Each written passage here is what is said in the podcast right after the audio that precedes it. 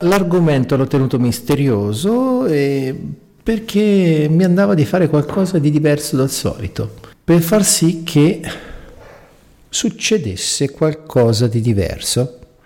One man band, praticamente sono da solo che trasmetto, cingoli compresi. La domanda che mi pongo ogni tanto è, ma ci sarà qualcuno che mi ascolta? Non lo so. Non lo so, non ne ho feedback, per cui eccoci qua. Questa sera non ho la compagnia del mio caro amico Paolo Muccio. Di cosa parliamo questa sera? Allora, Aleteia è il titolo della trasmissione che conduco. Di recente un amico mi ha chiesto: Te l'hanno dato quelli della radio o te lo sei inventato tu? Me lo sono inventato io. Aleteia è un termine che arriva dalla Grecia, significa togliere il velo. Perché ho scelto questo togliere il velo? Perché quando ho scoperto l'origine di questo termine, mi ha colpito molto il fatto che gli antichi greci dicevano che la verità è qualcosa a cui si toglie il velo, mentre per gli antichi romani la verità la verità era qualcosa su cui si era d'accordo con gli altri, cioè la verità era vera solo se è condivisa. Questo lascia spazio a molte cose, nel senso che eh, se decidiamo che una cosa è vera, è un po' preoccupante, visto che potrebbe anche essere che non è vera affatto. Cioè, se la verità è vera perché è condivisa, ricadiamo anche nel termine di cui si nutre la propaganda, cioè che a furia di ripetere una cosa diventa vera, perché diventa condivisa. E quindi la verità non è quella cosa così cristallina e immarcescibile o che ci vogliono far pensare che sia la verità, se è qualcosa che è vera solo se è condivisa. Quindi mi sono proprio mi ha, colpito l'accezione leteia degli antichi greci. Ho scelto di chiamare così la trasmissione perché a volte mi sono reso conto che delle cose che scopro, come dicevano gli antichi greci, sono degli epistemi, cioè delle cose che stanno in piedi da sole e non c'è bisogno che siano condivise. Ho la voglia di scoprire qualche velo. I primi veli che sono andato a scoprire erano i miei e sono ancora i miei, perché noi abbiamo, perlomeno io ce l'avevo, l'illusione che vedevo il mondo e in realtà non lo vedo il mondo, io vedo quello che i miei sensi mi portano nel mio sistema nervoso e quello che vedo è la mia interpretazione. Cioè al momento in cui qualcosa entra nel raggio dei miei sensi, queste informazioni vengono percepite dal mio corpo e è il mio sistema nervoso che le interpreta in base a quello che già so. Cioè un esempio eh, dal punto di vista proprio medico. Se a un cieco dalla nascita Viene guarita, viene tolto il problema che impedisce alle informazioni visive di giungere al suo cervello, pur guardando, non riuscirà a capire cosa sta vedendo, perché avrà delle immagini che il suo cervello non è abituato ad interpretare. E questo l'ho sperimentato nella mia vita poco più di un anno fa, era l'8 maggio, eh, ho trovato un ostacolo sulla mia strada. Ero sulla mia moto, una macchina mi si è parata davanti invadendo la mia corsia e comparsa all'improvviso nel mio campo visivo a una ventina di metri da me, stavo andando a un 50 all'ora più o meno, quindi era pochissimo spazio per poter frenare. Mi sono attaccato ai freni, fortunatamente la mia moto aveva l'ABS e quindi sono finito addosso all'automobile. Io non ricordo l'impatto, ricordo che stavo frenando e poi mi sono svegliato non, non, ho idea del tempo trascorso, posso dedurlo in base a quello che ho visto dopo. Ero legato su una barella, mi stavano caricando in ambulanza, in realtà ero già dentro l'ambulanza, sentivo, sentivo degli scossoni per cui mi stavano, stavano appoggiando la barella all'interno dell'ambulanza. Diciamo che avrò perso conoscenza per almeno un quarto d'ora. Quando mi sono svegliato mi sono reso conto dopo un po' che vedevo doppio. Non avevo grossi danni fisici perché fortunatamente avevo ridotto la velocità. Ho preso un bel colpo di frusta, eh, ancora adesso ho le cervicali un po' incriccate dopo un anno e mi sono reso conto che vedevo doppio. Semplicemente avendo battuto con il casco il mio occhio sinistro aveva impedito i movimenti, non è stato visto a livello diagnostico con chiarezza, ho fatto un sacco di radiografie, risonanze, esami Probabilmente quello che ipotizzano i medici è che il mio occhio, impedito nei suoi movimenti normali, non rispondeva più agli impulsi del cervello come prima, quindi le immagini che arrivavano nel mio cervello non erano più orientate nel modo a me consueto, quindi il mio cervello non riusciva più a fonderle. Per cui ovunque guardassi non vedevo più un'unica immagine nel campo visivo, ma avevo due immagini. E queste immagini ovviamente mi creavano confusione perché non riuscivo a bene a comprendere che cosa stessi guardando, soprattutto era molto pericoloso in quel momento fare la, le scale con due occhi perché guardando in basso vedevo quattro piedi e due rampe. Quindi quando muovevo un piede ne muovevo due. E quindi eh, qual era il problema? Capire quale piede su quale rampa mettere, perché se mettevo il piede di un occhio sulla rampa dell'altro, la caduta sarebbe stata inevitabile.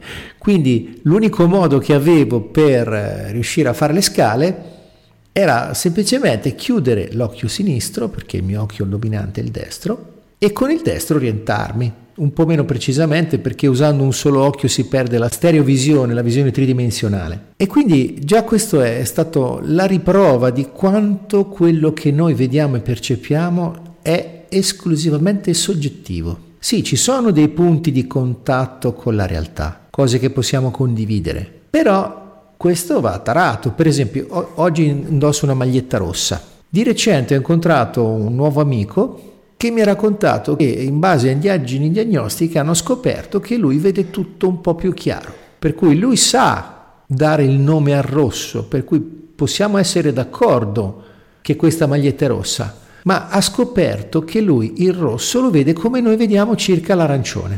Quindi questo cambia molte cose.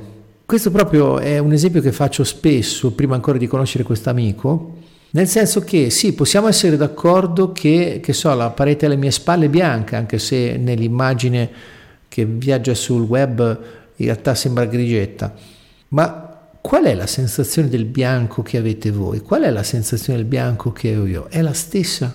E la stessa cosa anche per quello che riguarda i sapori. Chissà se il dolce come lo sento io è il dolce come lo sentite voi. Questo ci dimostra proprio che noi possiamo mentire anche a noi stessi e su questa capacità di mentire assolutamente in buona fede a volte, perché siamo, spesso siamo i primi che ce la raccontiamo. Praticamente l'unico modo per riuscire a mentire agli altri con efficacia è mentire a se stessi, in maniera così pervasiva ed efficace che quella menzogna che ci raccontiamo rappresenta la nostra stessa realtà. Io mi sono reso conto che faccio una fatica bestia a mentire da cui ho smesso moltissimi anni fa perché quando si tratta di mentire poi mi devo ricordare, mi serve ricordare per poter avere una menzogna efficace che cosa ho detto, quando l'ho detto, chi l'ho, a chi l'ho detto e perché l'ho detto. Il che non fa per me perché mm, su queste cose qui sono abbastanza smemorato, io sono abbastanza distratto per cui eh, mi scordo quello che ho detto, quello che ho fatto e quindi a volte succede che qualche amico mi dice ah ma tu quella volta hai detto questa cosa così, allora, ascoltando dico sì, non me lo ricordo però lo direi anche ora oppure lo dicevo quella volta, adesso ho cambiato idea però mi risuona, però non riesco a ricordare, quindi le mie, le mie bugie avrebbero, cioè, sarebbero proprio senza gambe, neanche gambe corte questa nostra capacità di eh, interpretare il mondo, noi nelle nostre percezioni è come se facessimo un collage di quello che arriva da fuori. È un po' come quando facciamo i collage, noi rappresentiamo le immagini che facciamo, ritagliamo da vari pezzi di giornali o altre fonti o semplicemente delle carte colorate, li ritagliamo e li appiccichiamo su un foglio fino a formare un'immagine. Questo è quello che facciamo noi dentro di noi. E quindi questo accade anche per le parole. Le parole anch'esse hanno un significato che varia da un individuo all'altro. Ci sono i dizionari, dizionari normali e dizionari etimologici. Perché ci sono questi due tipi di dizionari? Questo è interessante. La parola è potente perché la parola ha la capacità di creare la nostra realtà mondo. Cioè, cosa significa per me, ovviamente? Significa che quando io uso una parola, o uso delle parole per descrivere qualcosa, sto creando una sorta di immagine e quindi sto creando una sorta di realtà alternativa. E se queste parole vengono eh, condivise da qualcuno nel significato simile a quello che io intendevo, arriviamo a creare proprio una forma energetica. Quindi perché ci sono questi due tipi di dizionari, cioè il dizionario normale, tradizionale e il dizionario etimologico. Questo già è un indice dello scollamento, dello scollamento che c'è tra la realtà, quella assoluta, definitiva, che a noi è praticamente inaccessibile, è approssimabile, ma non è accessibile in modo completo, e quello che noi ci rappresentiamo. Perché già con le parole funziona così. Le parole hanno una storia, le parole arrivano da molto lontano, arrivano dai nostri antenati, hanno un percorso lungo migliaia, forse anche milioni di anni. E nel tempo eh, il significato di alcune parole è cambiato in apparenza. Ecco perché c'è il dizionario etimologico. Il dizionario etimologico ci porta all'etimo. Cos'è l'etimo? Eh, l'etimo è il significato genuino. Cioè, se noi usiamo una parola ignorando il suo etimo e, peggio ancora, in maniera disarmonica, credendo che quella parola ha un significato che è addirittura contrapposto a quello dell'etimo, stiamo usando una cosa in maniera inconsapevole. È come se eh, avessimo di fronte un bel piatto di pasta e fagioli e cominciamo a mangiarlo con la forchetta. E poi a un certo punto cominciamo ad accorgersi che il brodo rimane lì. E noi dico, ma eh, perché succede? Com'è che... Qui ci sono molte parole, anche di uso molto comune, che hanno un significato attualmente opposto al loro etimo. Beh, la prima che mi viene in mente è la parola persona. Chi mi conosce lo sa, lo dico spesso perché è usata in maniera pervasiva e omnicomprensiva da quasi tutti gli esseri umani che incontro. La parola persona nel suo etimo viene da personare, cioè risuonare attraverso era il nome dato dagli antichi latini alla maschera da teatro ereditata dai greci. Siccome non c'erano sistemi di amplificazione, il piccolo megafono, il piccolo cono che stava davanti alla bocca della maschera faceva da amplificazione per cui consentiva agli attori di far arrivare la loro voce più lontano. E sulla maschera c'era anche l'espressione per cui il simbolo del teatro sono le due persone, una triste e una allegra. E non a caso nell'antica Grecia l'attore era detto Ipocrites, da cui noi abbiamo tratto il nostro ipocrita. Per cui l'ipocrisia non è nient'altro che la capacità di attoriale che noi abbiamo. Quando noi usiamo la parola persona, che cosa stiamo mettendo in vibrazione? Maschera. E concordemente con questa etimologia, a livello psicologico, la psicologia dice che la personalità è l'insieme delle maschere che compongono l'ego. Per cui a volte si dice quanto sei egoista. Eh, l'egoista è uno che usa tante maschere. L'ego è composto di molte maschere e quindi la persona e la personalità sono un insieme di maschere. E com'è successo tutto questo? Beh, questa cosa si perde nelle notte di tempi, molto anticamente. Diciamo, la cosa da notare è che la parola persona viene usata anche in ambito sociale, per cui noi all'anagrafe siamo iscritti come persone fisiche ed esistono anche le persone giuridiche. Quindi direi che il termine in quell'ambito lì è usato in maniera perfetta. Infatti da ragazzino mi stupivo come mai io che dicevo sono una persona perché mi devo iscrivere all'anagrafe? Eh, non esisto se non sono iscritto all'anagrafe. Poi ho capito che sbagliavo semplicemente la parola. È la mia persona che esiste perché è scritta l'anagrafe. Io posso qualificarmi come essere umano e come tale non sono una persona. Posso fare la persona. Momento in cui mi metto davanti il mio nome, il mio cognome, i miei documenti di identità, non sono più un essere umano, ma sono una persona e posso anche creare delle persone giuridiche, per esempio potrei aprire una società. Una società è una persona giuridica. E com'è successo tutto questo? non lo si sa con chiarezza, però le origini sono lontane. È stato un successo? Forse. Diciamo che la nostra vita è la via del successo. Qui un libricino di Gene Rohn, La via del successo, perché successo cosa significa? Successo significa accaduto. Successo è il participio passato di succedere. Da qui c'è anche la successione. Cioè in origine il successo era la, l'arrivo di cose buone per cui anche in eredità era un successo, infatti c'è la tassa di successione, l'erede succede a quello che c'è stato prima. Quindi il successo in realtà è un accadimento, è un qualcosa che è accaduto. Tutta la vita è un successo se ci pensiamo bene. Anche quando le cose che accadono non ci piacciono, anche quando le cose che accadono ci danno una cattiva fama, anche quando le cose che accadono sono viste dagli altri in maniera pessima, anche quando quello che succede ci provoca di ricevere il biasimo di qualcuno o la lode di qualcuno. Ecco, il successo ultimamente è diventato tipo il successo di un cantante, di un attore, di un eh, sportivo, di un politico. Il successo. Ma in realtà il successo, se andiamo a vedere l'etimo, è una cosa neutra. Noi gli abbiamo dato un'accezione positiva, un po' come la parola bravo. Se qualcuno che ascolta ha mai letto i Promessi Sposi, lì c'erano i bravi. Ma chi erano questi bravi? Erano quegli scagnozzi, quegli individui assoldati dal Don Rodrigo che li mandava in giro a minacciare e a sbrigare gli affari sporchi, per cui i bravi praticamente erano dei delinquenti Infatti in, nelle lingue anglofone brave significa coraggioso, non significa bravo come da noi.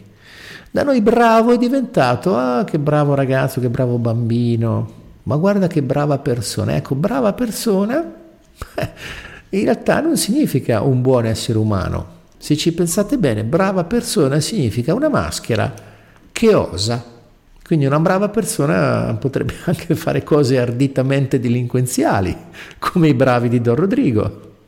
Anche il successo, la via del successo qui di Girone, ci sono tante frasi molto belle. Per esempio, è un libricino con 140 frasi, per cui possiamo prenderlo a caso. Questa è molto carina. La vita non è stata progettata per rispondere a una necessità, la vita è stata progettata per rispondere a una condizione. Ecco, questo suppone che ci sia qualcuno che abbia qualcosa che abbia progettato la vita e che ci sia una condizione. Jerome io l'ho sentito la prima volta nel 1997, era un video, lo sentì dire una frase che mi ha ispirato.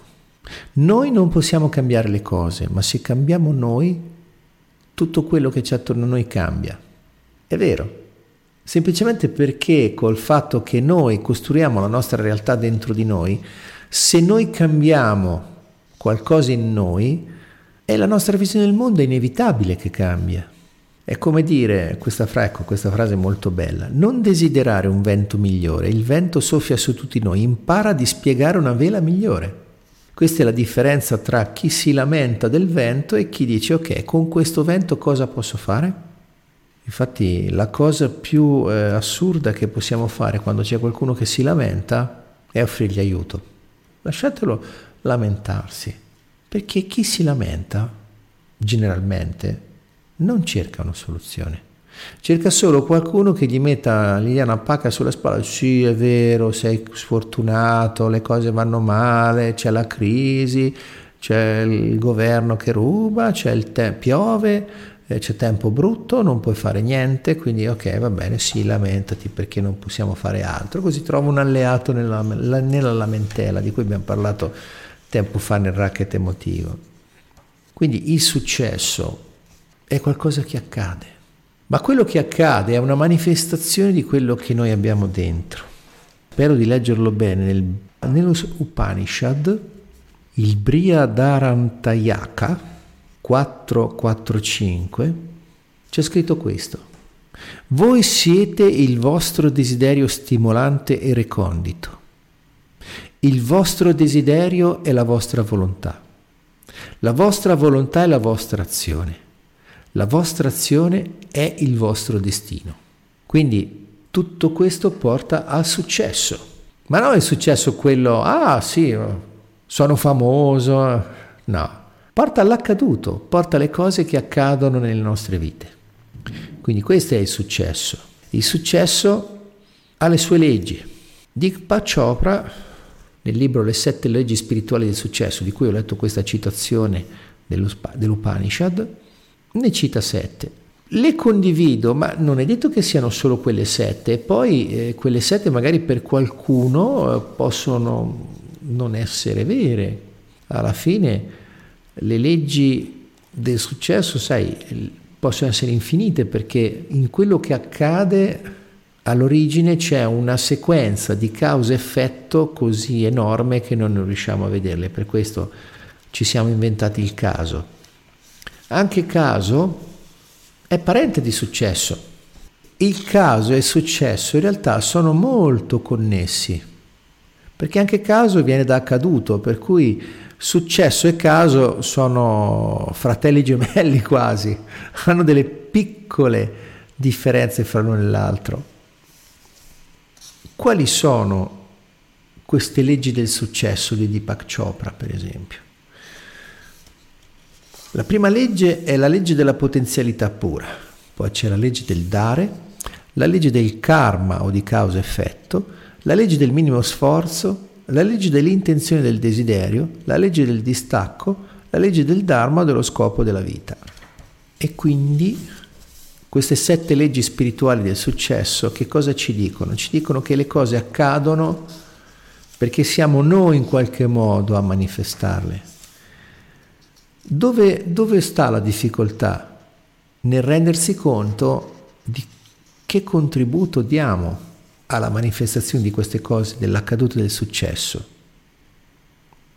La prima legge è la legge della potenzialità pura.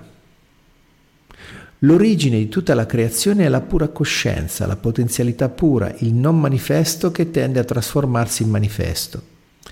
Quando l'uomo comprende che il sé è fatto di potenzialità pura, egli entra in sintonia con la forza che rende manifesta ogni cosa nell'universo.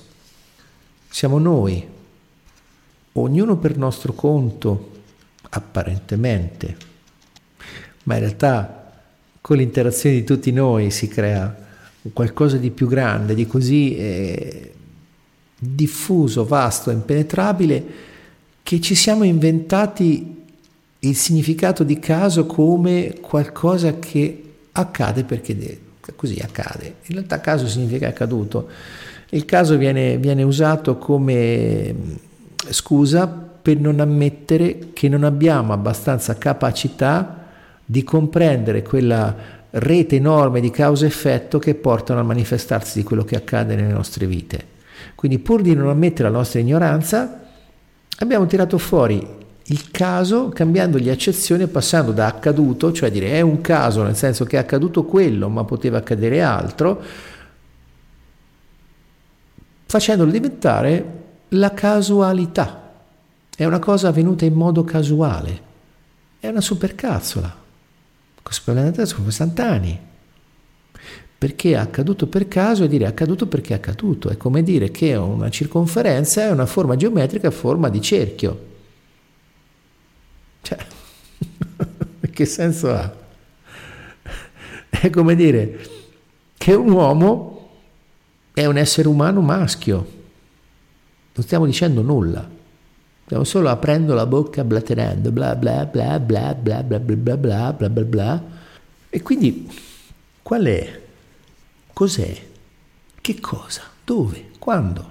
Come? Perché? In questa rete in praticamente infinita di concatenazioni la nostra piccola mente annaspa, si impaurisce e cerca delle regole.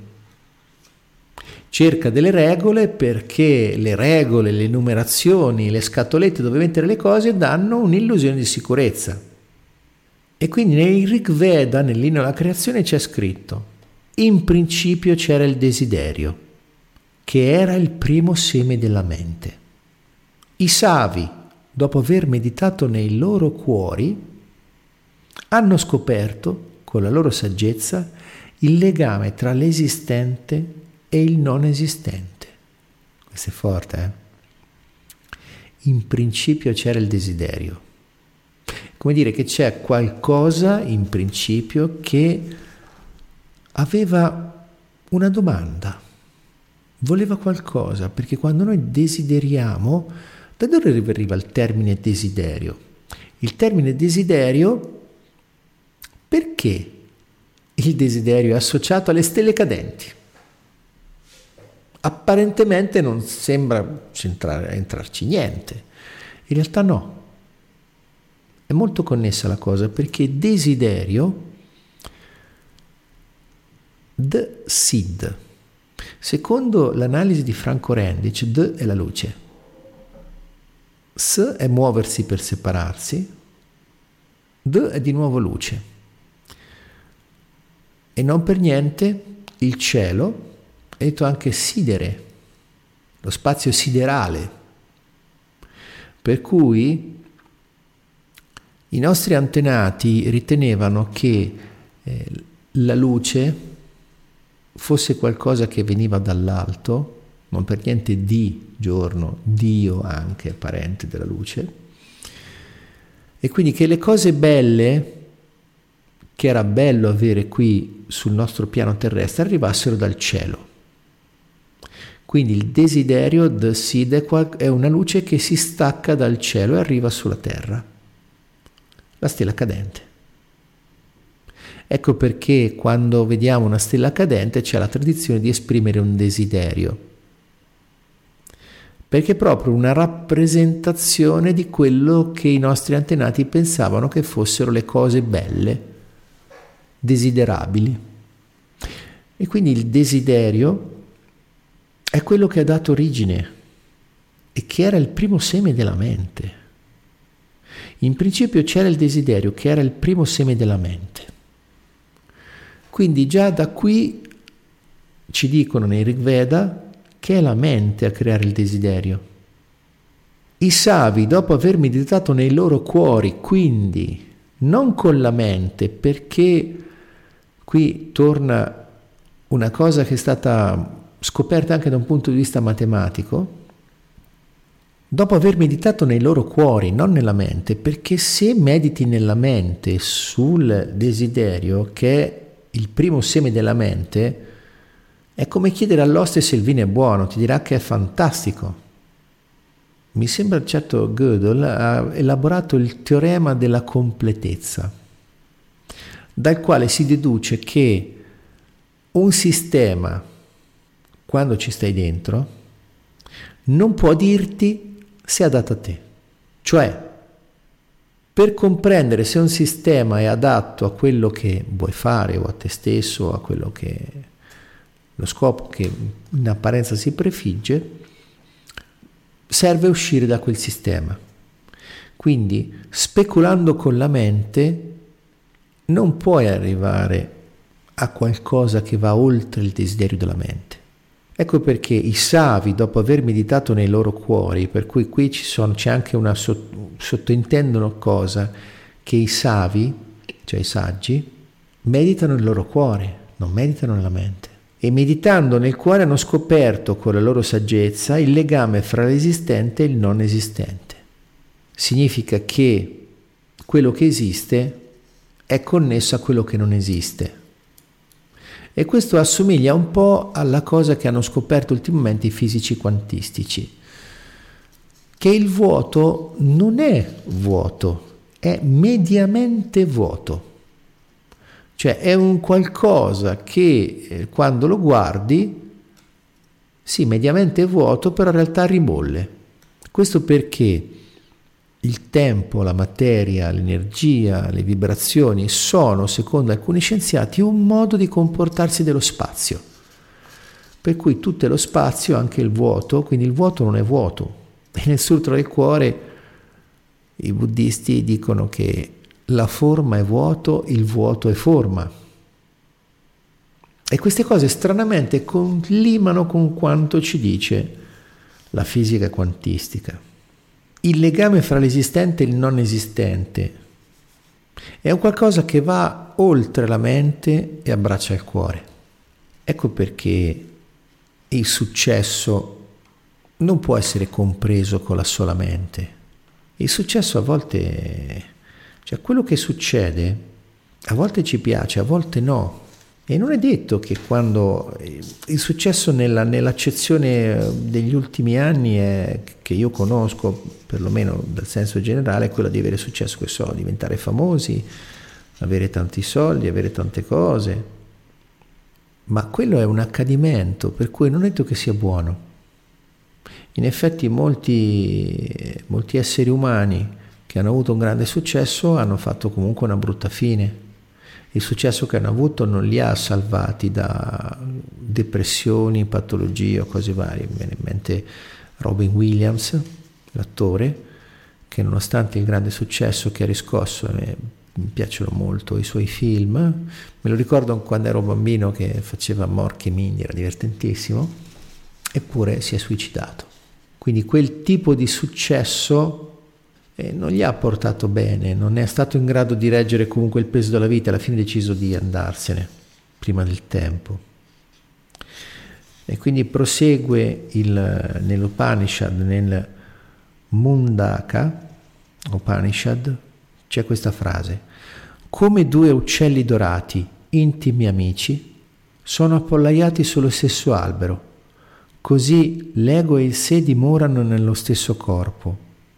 Il primo si nutre dei frutti dolci e dei frutti amari dell'albero della vita, il secondo sorveglia distaccato.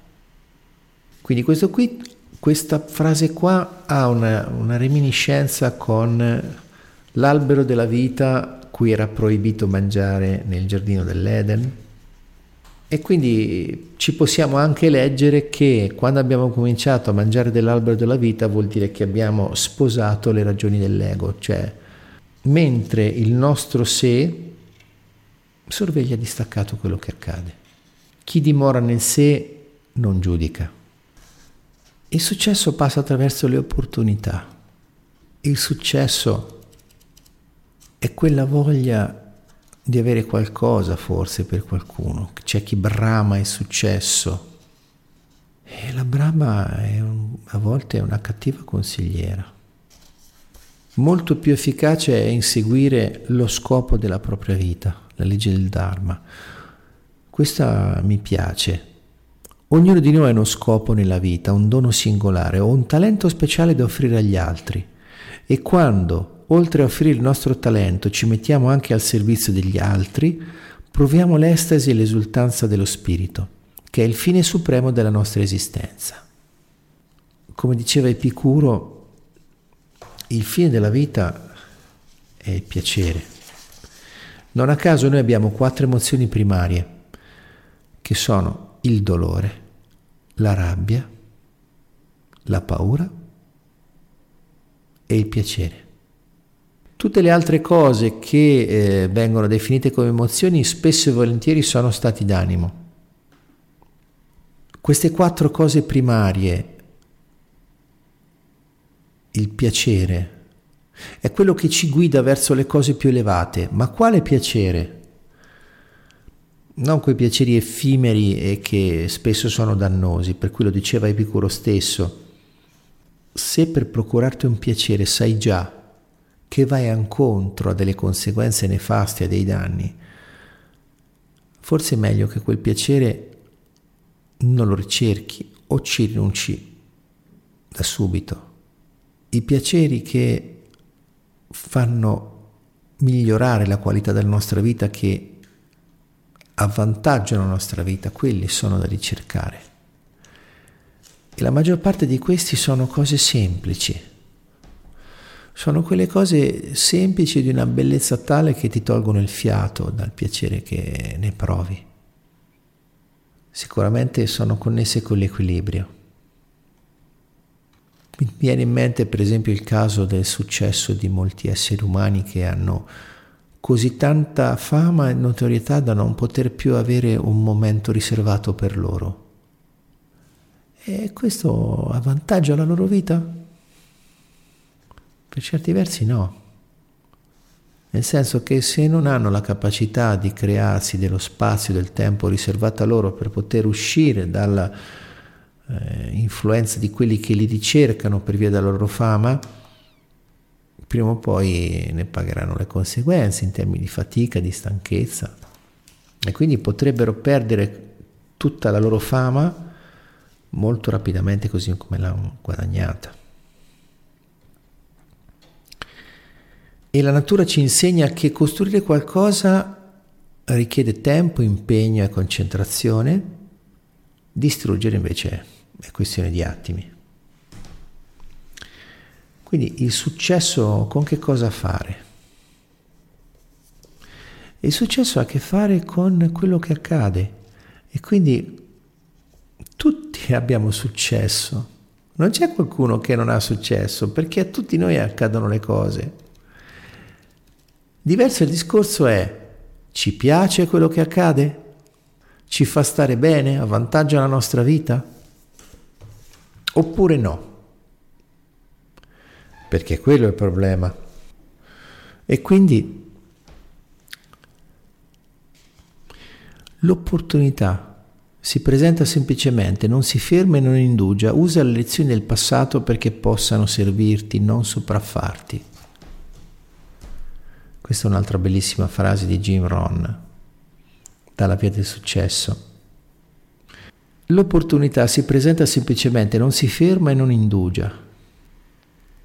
Usa le lezioni del passato perché possono servirti, non sopraffarti. Ecco, questa è una frase molto bella. Il successo non è qualcosa che insegui, è qualcosa che diventi. Le promesse si onorano solo pagandone il prezzo.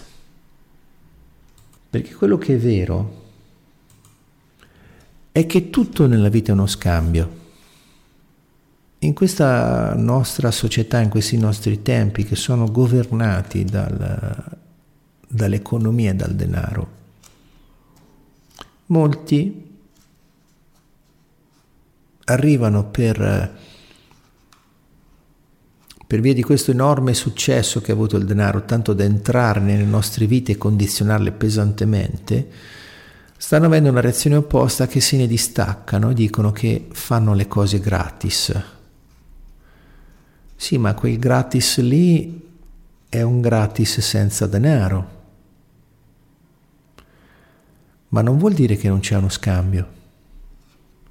Quindi anche quando si riceve qualcosa senza pagare denaro, da qualche altra parte la vita ci chiederà un, un cambio, un, un, uno scambio. Quindi può essere visto come un pagamento. Quindi il successo, come tutte le cose, perché succeda qualcosa servono delle condizioni per cui queste cose accadono. Quindi il successo è il risultato, così come nell'accezione vera della parola c'è qualcosa che accade, è il risultato di qualcosa che lo ha causato. Quindi queste cause le abbiamo messe in moto noi con le nostre azioni, con la nostra volontà, oppure ignoriamo come si sono manifestate. Questa è la differenza. La differenza tra un successo consapevole e un successo inconsapevole. Mi sono fatto l'idea che se il successo è inconsapevole, il successo inteso come nell'accezione moderna del termine, come la fama, probabilmente c'è il rischio che questo si comporti in maniera sorprendente e ci metta in situazioni poco piacevoli. Quando invece il successo probabilmente è figlio della consapevolezza che ha portato una serie di azioni per riuscire a fare qualcosa, allora probabilmente il successo è più nostro amico, possiamo vederlo in maniera più amichevole. Sono cose belle che accadono e in quanto tali proviamo gratitudine. Se guardiamo le cose con un punto di vista un po' più elevato, un po' più ampio, noi potremmo anche arrivare alla conclusione che ci è utile provare gratitudine anche per le cose che non ci sono piaciute. Perché le cose che non ci sono piaciute, comunque, ci hanno reso quello che siamo in questo momento.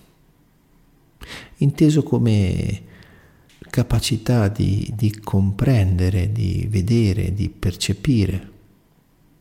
Perché quello che siamo quando nasciamo è un potenziale. Cos'è il potenziale? Il potenziale è quell'energia che può essere tradotta in potenza ma che rimane lì inespressa. Non a caso si parla anche di energia potenziale. Per esempio, se voi appoggiate un sasso sopra un tavolo, fra il tavolo e il terreno, il sasso ha un'energia potenziale, cioè potenzialmente può cadere perché è attratto dalla forza di gravità. Se spingete il sasso oltre il bordo del tavolo, quell'energia si trasforma in movimento e arrivando a terra quell'energia potrebbe anche provocare dei danni o al sasso stesso o al pavimento che colpisce. Quindi noi quando nasciamo abbiamo un qualcosa di vagamente simile, cioè abbiamo una potenzialità che possiamo arrivare ad esprimere in vita. Ma come facciamo? Beh, innanzitutto serve accorgersi di quella potenzialità. Una volta accortisi di quel potenziale, sì, si può metterlo in opera con un atto di volontà, ma uno solo generalmente non basta. Quando ci rendiamo conto di avere una potenzialità, il più delle volte serve cominciare a metterla in pratica, ad esercitarla, ad affinarla fino a quando non trova una piena espressione. Un bambino piccolo ha la potenzialità di camminare, ma prima di imparare a farlo ha bisogno di esercitarsi. Avete mai osservato un bambino che impara a camminare? I primi passi sono goffi, fa tanta tenerezza vedere un frugoletto o una frugoletta tutti presi, impegnati, concentrati a cercare di imparare come mettere un piede davanti all'altro senza cadere e la paura che hanno a lasciare andare gli appigli che gli consentono di stare in piedi senza perdere l'equilibrio. E quindi un passo dopo l'altro, un tentativo dopo l'altro affinano giorno per giorno le loro capacità di equilibrio, questo talento per il camminare su due gambe, che è insito in tutti gli esseri umani, fino a quando poi si arriva a correre e noi nella nostra vita praticamente non pensiamo più a che cosa facciamo mentre camminiamo. Quindi a volte arriviamo in un posto senza neanche ricordarci quanti passi abbiamo fatto, dove abbiamo svoltato, dove abbiamo posato il peso, Magari sentiamo se le scarpe erano un po' strette e quindi ci dolgono i piedi, oppure se c'è qualcosa che nel, nel nostro sistema di deambulazione non funziona così tanto bene, quindi proviamo fatica, un po' di stanchezza, ma sono proprio cose che vediamo da molto lontano. E com'è successo questo? Ecco, il camminare è un successo. Anche l'essere nati è un successo, anche l'essere vita è un successo. Anche io che sono qui che parlo è un successo, è qualcosa che sta accadendo, qualcosa che, che è accaduto, per cui se mi ascoltate siete riusciti a nascere, siete riusciti ad imparare l'italiano se non capite una cippa di quello che racconto, avete sviluppato delle vostre abilità, avete imparato qualcosa, qualcosa non avete imparato, qualcosa potete ancora impararlo, qualcosa non volete impararlo, qualcosa magari volete impararlo, oppure qualcos'altro vi domandate come fare ad impararlo, oppure vi domandate come fare ad avere di più. La vita è una serie di domande. Ogni atto vitale è una sorta di domanda. Anche le cellule, per quanto semplici possono sembrare, hanno un'enorme serie di domande. I nostri corpi domandano a ogni respiro aria, domandano ogni otto ore cibo, domandano acqua, domandano riposo, domandano riscaldamento, protezione alle intemperie. Tutte queste esigenze sono domande che hanno a che fare con la vita. Quindi quello che ne consegue, perlomeno per me, è che la vita è una serie di domande, la vita è una domanda. E quindi finché siamo vivi abbiamo domande. E cos'è una risposta? Ecco, ogni risposta è una piccola morte, perché è un punto fermo. Una volta che hai mangiato una pizza, la pizza non c'è più, appartiene già al passato, la stiamo digerendo. Se una pizza di un mese fa ormai è uscita anche dal nostro corpo, ci è rimasta qualche atomo della, nostra, della pizza che abbiamo inglobato a far parte del nostro corpo e ne cerchiamo forse un'altra oppure cerchiamo un piatto di pasta. O... Quindi nel momento in cui una domanda riceve una risposta, c'è una piccola stasi, da lì si va avanti. Momento in cui smettiamo di farci domande, probabilmente o stiamo morendo o ci manca poco. sì, perché finché siamo vivi il nostro corpo, almeno il nostro corpo domanda aria, acqua, riposo e cose simili. Ma noi, che siamo dentro i nostri corpi, che domande facciamo alla vita? Ecco, il successo è causato anche dai tentativi di rispondere a queste nostre domande. Poi la qualità delle risposte fa la differenza è la qualità delle risposte che ci dà l'idea di che cosa abbiamo messo in atto. E anche il come, soprattutto il come. Il come è fondamentale. Il come è una cosa su cui lo zen punta molto, per esempio per gli zen, la filosofia orientale, principalmente giapponese, per lo zen è molto più importante come fai una cosa del risultato che ottieni, perché secondo la filosofia zen è il modo in cui le fai le cose che porta al risultato. Ecco, non so il giapponese, ho letto un po' di libri zen e lì parlano della perfezione del gesto. C'è un libro, lo zen, l'arte del tiro con l'arco, dove un maestro dice che il centro lo si raggiunge quando fa il, il gesto perfetto. Quindi è un po' come se l'arciere centrasse se stesso, non è centrare l'obiettivo, ma l'obiettivo è una conseguenza della centratura in sé. A che serve il successo? Perché il successo nella mia accezione ha poco a che vedere con l'accezione comune. Il successo serve alla nostra esperienza, serve a quello che decidiamo di farne. Quando accade qualcosa possiamo imparare da esse, dalle cose che accadono, oppure possiamo stare lì a lamentarci o a, ad accusare o a pretendere. Di certo nessuna di queste, queste tre cose porta vantaggio alla nostra vita. Come dicevo prima, se c'è qualcuno che si lamenta, la cosa meno funzionale che possiamo fare è proporgli una soluzione. Perché chi si lamenta non chiede soluzioni. Chi cerca una soluzione smette di lamentarsi. Nel momento in cui possiamo decidere che vogliamo una soluzione a qualcosa, è facile rendersi conto che lamentarci ci fa solo perdere tempo, non ci avvicina alla soluzione, se c'è. E se non c'è soluzione, non ci avvicina neppure. Quello che può fare il lamentarci è il distrarci dal far arrivare l'intuizione se la soluzione esiste oppure no. Quindi è possibile rimanere nel lamento e magari da lì passare a pretendere che qualcun altro o qualcos'altro ci risolva il problema. Un po' come la vecchia barzelletta che ogni tanto racconto.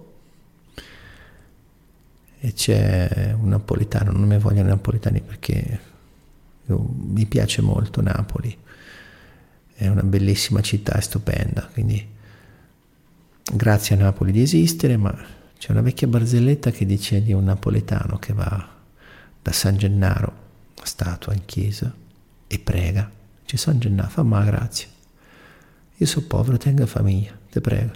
fammi vincere la lotteria. Per chi tenga una lira, tenga, eh, oggi bisogno, tenga famiglia, fammi vincere la lotteria, ti prego. E questo continua per anni, anni, passano 3, 4, 5 anni. Un bel giorno continua di San Gennaro, fammi vincere la lotteria perché io tengo bisogno di sopporto. Vedi la statua di San Gennaro che si anima. E fa, Ih, San Gennaro, eh, ma tu ti sei animato? Sì. San Gennaro, fammi vincere la lotteria. Sì, voglio, io ti faccio pure vincere, ma tu volessi accattare un biglietto. Detto in italiano, San Gennaro si anima e dice, ok, mi chiedi di vincere la lotteria, ma tu il biglietto compralo. Se non compri il biglietto, come faccio a farti vincere la lotteria? E quindi in questa lotteria del successo eh, noi lo compriamo il biglietto. Ecco, secondo me noi di biglietti ne compriamo a miliardi. Forse sarebbe meglio domandarci, ma questo biglietto che sto comprando è di una lotteria a cui mi interessa partecipare? È una lotteria che porta vantaggio alla, mia vita? È una, una lotteria che porterà fecondità nella mia vita? Perché l'altro etimo che, ho, che mi piace molto è quello di felicità, che è fecondità. Cioè la felicità è parente della fecondità. Cos'è la fecondità? La capacità di generare altri esseri umani, quindi, ma anche la capacità di generare altre cose. Che non solo un uomo e una donna possano essere fecondi, ma anche un campo, un orto, una foresta, quindi una situazione feconda genera felicità, perché genera vita. La felicità è connessa alla qualità della vita, anche perché da morti non è possibile essere felici in questo corpo. Quando il corpo muore si disfa, poi che cosa succede a noi dopo la morte ancora non lo so. Quindi se potrò ve lo dirò dopo, adesso non lo so. Spero tra un po' di tempo, ancora un po' di cose da fare su questa terra. e quindi la fecondità ha a che fare con la felicità. E la felicità è figlia del, di quello che accade, quindi non figlia del successo in senso deterministico, performante e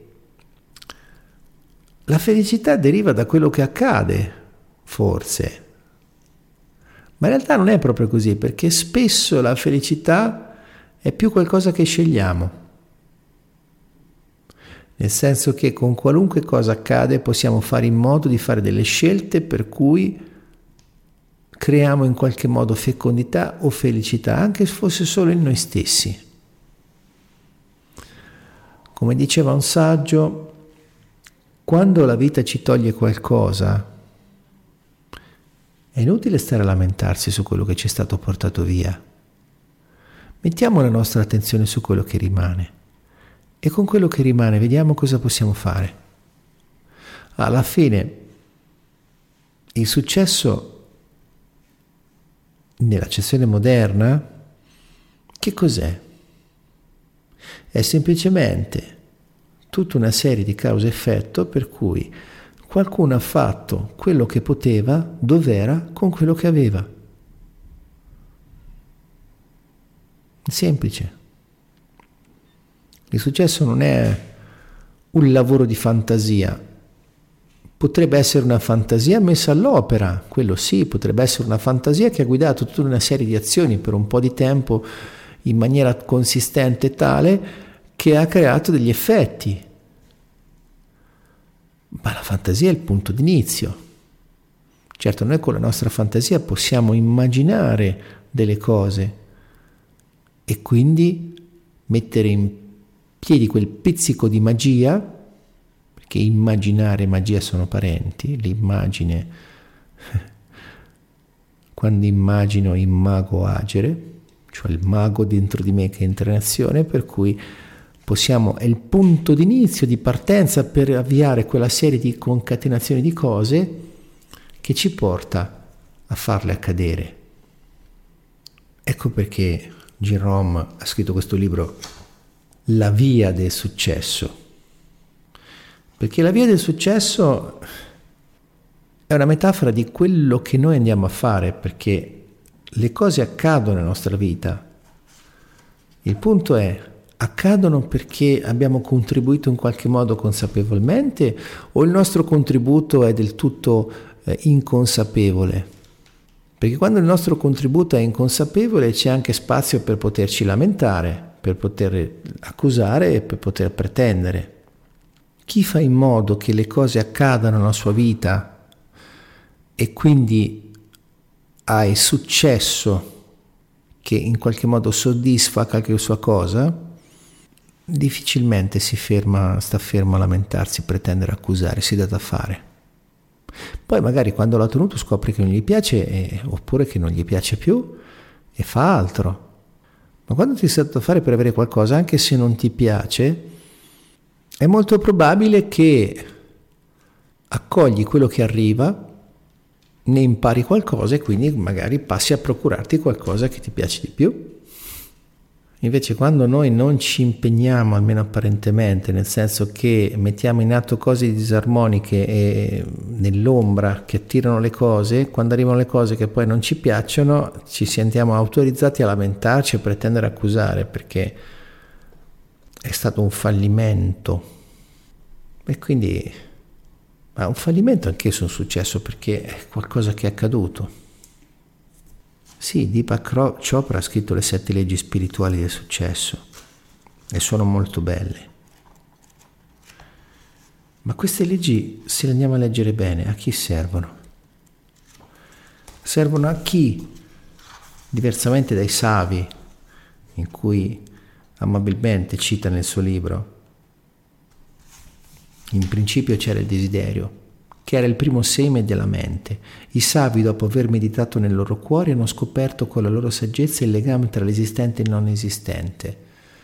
Ecco, a chi non è savio come questi dei Rigveda, l'inno della creazione, a noi, pazzi, servono le leggi spirituali del successo per poter mettere in discussione la maggior parte delle cose egoiche che facciamo, che credendo di ottenere qualcosa di buono in realtà, poi ci rendiamo conto che tanto belle non sono e quindi magari a volte ci pentiamo anche di essercele procurate. A noi pazzi egoici servono queste sette leggi delle spirituali del successo anche perché questa, la separazione fra materia e spirito è un'illusione. Tutto è energia. Quindi lo spirito come fai a definirlo?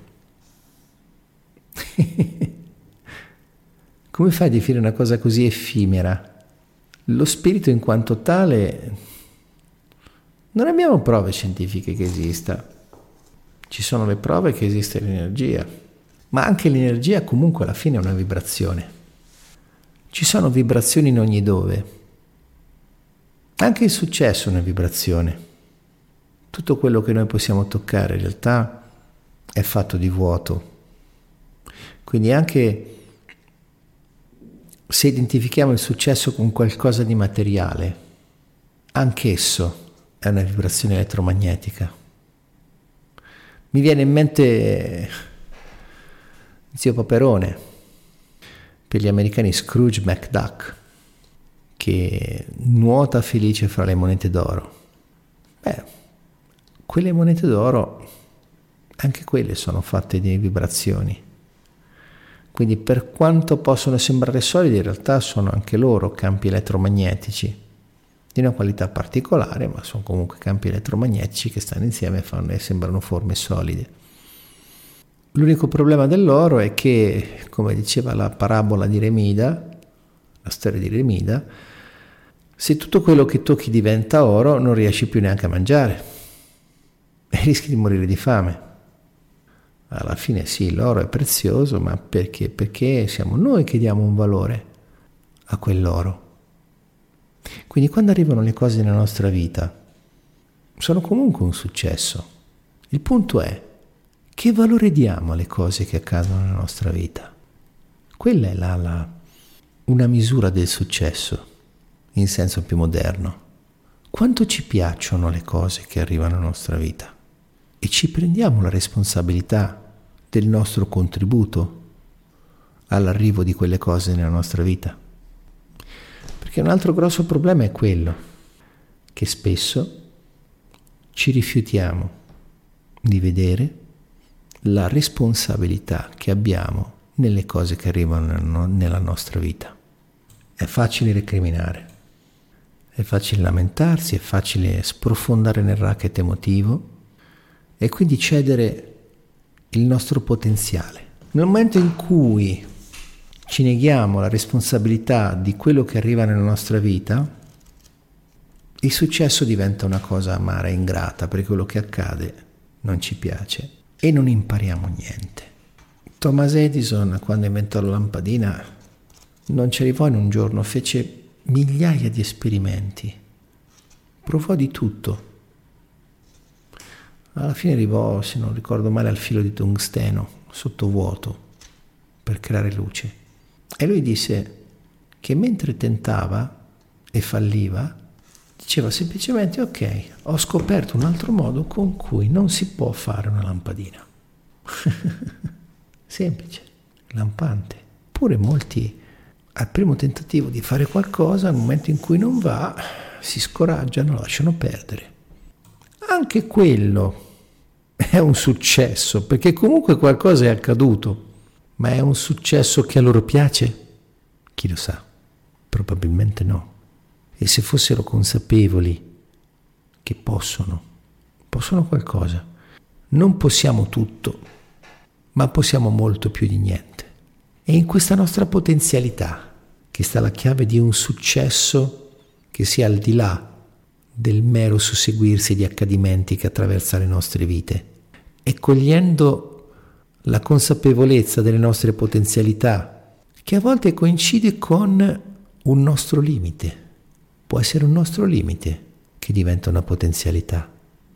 Tutti gli altri attorno a noi fanno le cose in un modo perché possono, magari se noi non possiamo fare le cose, qualcosa, come la fanno gli altri, potremmo anche mettere a punto un modo nuovo di fare le cose e questo potrebbe essere un successo, un successo che vale la pena ricordare, un successo che può dare un contributo alla nostra vita, più di quello che otteniamo se cominciamo a lamentarci perché non possiamo fare le cose come fanno gli altri.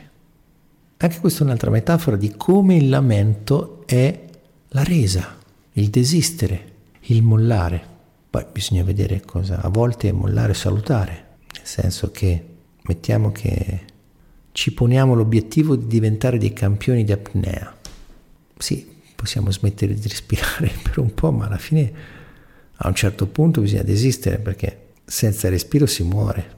Dov'è l'equilibrio tra l'allenarsi per l'apnea e il morire soffocati? È un po' lì il punto. Quindi il punto qual è? Che il successo è una serie di cose che accadono.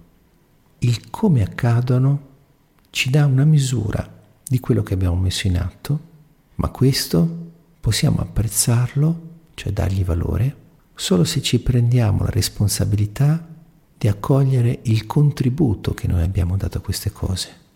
Quindi il successo è una cosa accaduta, una successione, qualcosa che è arrivato, ma come è arrivato nella nostra vita? Perché anche un'eredità, da cui il termine successione, perché arriva? Perché probabilmente abbiamo avuto una relazione positiva ed empatica verso chi ha deciso di lasciarci qualcosa in una successione. Tutto qua. In apparenza sembra poco, ma tutto quello che noi facciamo si propaga attorno a noi e provoca tutta quella serie di accadimenti che porta il successo nella nostra vita. Ci piace quello che succede, è gradevole quello che accade nella nostra vita. E se non è gradevole, cosa ne possiamo fare? Ecco, se non è gradevole, è importantissimo, così come le cose gradevoli perché quello che accade nella nostra vita in qualche modo ci parla di noi. Innanzitutto perché Già il decidere se una cosa è gradevole oppure no implica che noi stiamo mettendo in atto una visione del mondo. Ci sono delle cose che sono palesemente brutte, soprattutto quelle che provocano danno alla nostra vita. Il nostro corpo non ha molti dubbi. Chiedete al vostro corpo se preferisce un pugno o una carezza. Se arriva un pugno alla nostra vita, ha molto senso domandarsi come è stato possibile arrivare a questo punto. Cosa posso fare per evitare che si ripeta? E se invece arriva una carezza, possiamo domandarci cose molto simili. Come è potuto succedere che è arrivata questa carezza? E come posso fare per fare in modo che si ripeta questa esperienza così piacevole? Questo è successo. È imparare la sottile arte di agevolare, che spesso coincide con il non ostacolare, le cose belle che arrivano nella nostra vita. A volte serve darsi da fare per agevolarle, a volte serve darsi da fare per non ostacolarle, perché a volte siamo noi che mettiamo delle barriere alle cose belle che ci sono attorno, specialmente quando non le vediamo. Magari c'è un tesoro immenso proprio davanti a noi e noi non riusciamo a vederlo, non riusciamo a percepirlo, perché siamo perduti in qualche nostro schema mentale. Il successo nella chiave moderna, per quanto sia bello e affascinante, è abbastanza riduttivo. Deepak Chopra nel suo libro all'ultimo, sulla copertina posteriore, dice il vero successo è l'esperienza del miracoloso, lo schiudersi della divinità dentro di noi, la sua percezione in ogni luogo, in ogni cosa, negli occhi di un bambino, nella bellezza di un fiore, nel volo di un uccello. Quando cominceremo a vivere la nostra esistenza come espressione miracolosa del divino, non in maniera saltuaria ma continua, capiremo il reale significato del successo. E il successo è quello che accade. Nell'accezione inglese della parola felicità, quella che noi traduciamo come felicità, in inglese è detto anche happiness. Happiness arriva da happening, da happen, da accadere. In questo ci sono delle sfumature e non è che la versione inglese sia meglio o peggio dell'italiana, è semplicemente diversa, ci racconta di un modo diverso di vedere le cose. Per esempio in cinese, quello che può essere tradotto in cinese come la nostra parola crisi, in cinese significa anche opportunità. In italiano questa cosa non c'è, per cui quando c'è una crisi è solo una crisi, mentre per i cinesi quando c'è una crisi c'è un'opportunità. Quindi è stato un successo per me, nel senso che è accaduto e mi sono divertito aver parlato da solo, quindi non mi accanirò più a parlare del successo, perché il tempo è maturo perché io passi a fare da altre cose. È stato bello essere qui a parlare con voi, probabilmente mi ascoltate nella registrazione. Mi chiamo Ravi Lorenzo Mengoni e sono un essere umano che parla sulla modulazione web di Radio Iride la trasmissione l'ho chiamata Aleteia, togliere il velo e quindi ho la sensazione che questo è il momento di chiudere la trasmissione. Vi lascio in compagnia della sigla che amo. Eccola qua. Moments in Love degli Art of Noise. Buona serata a tutti.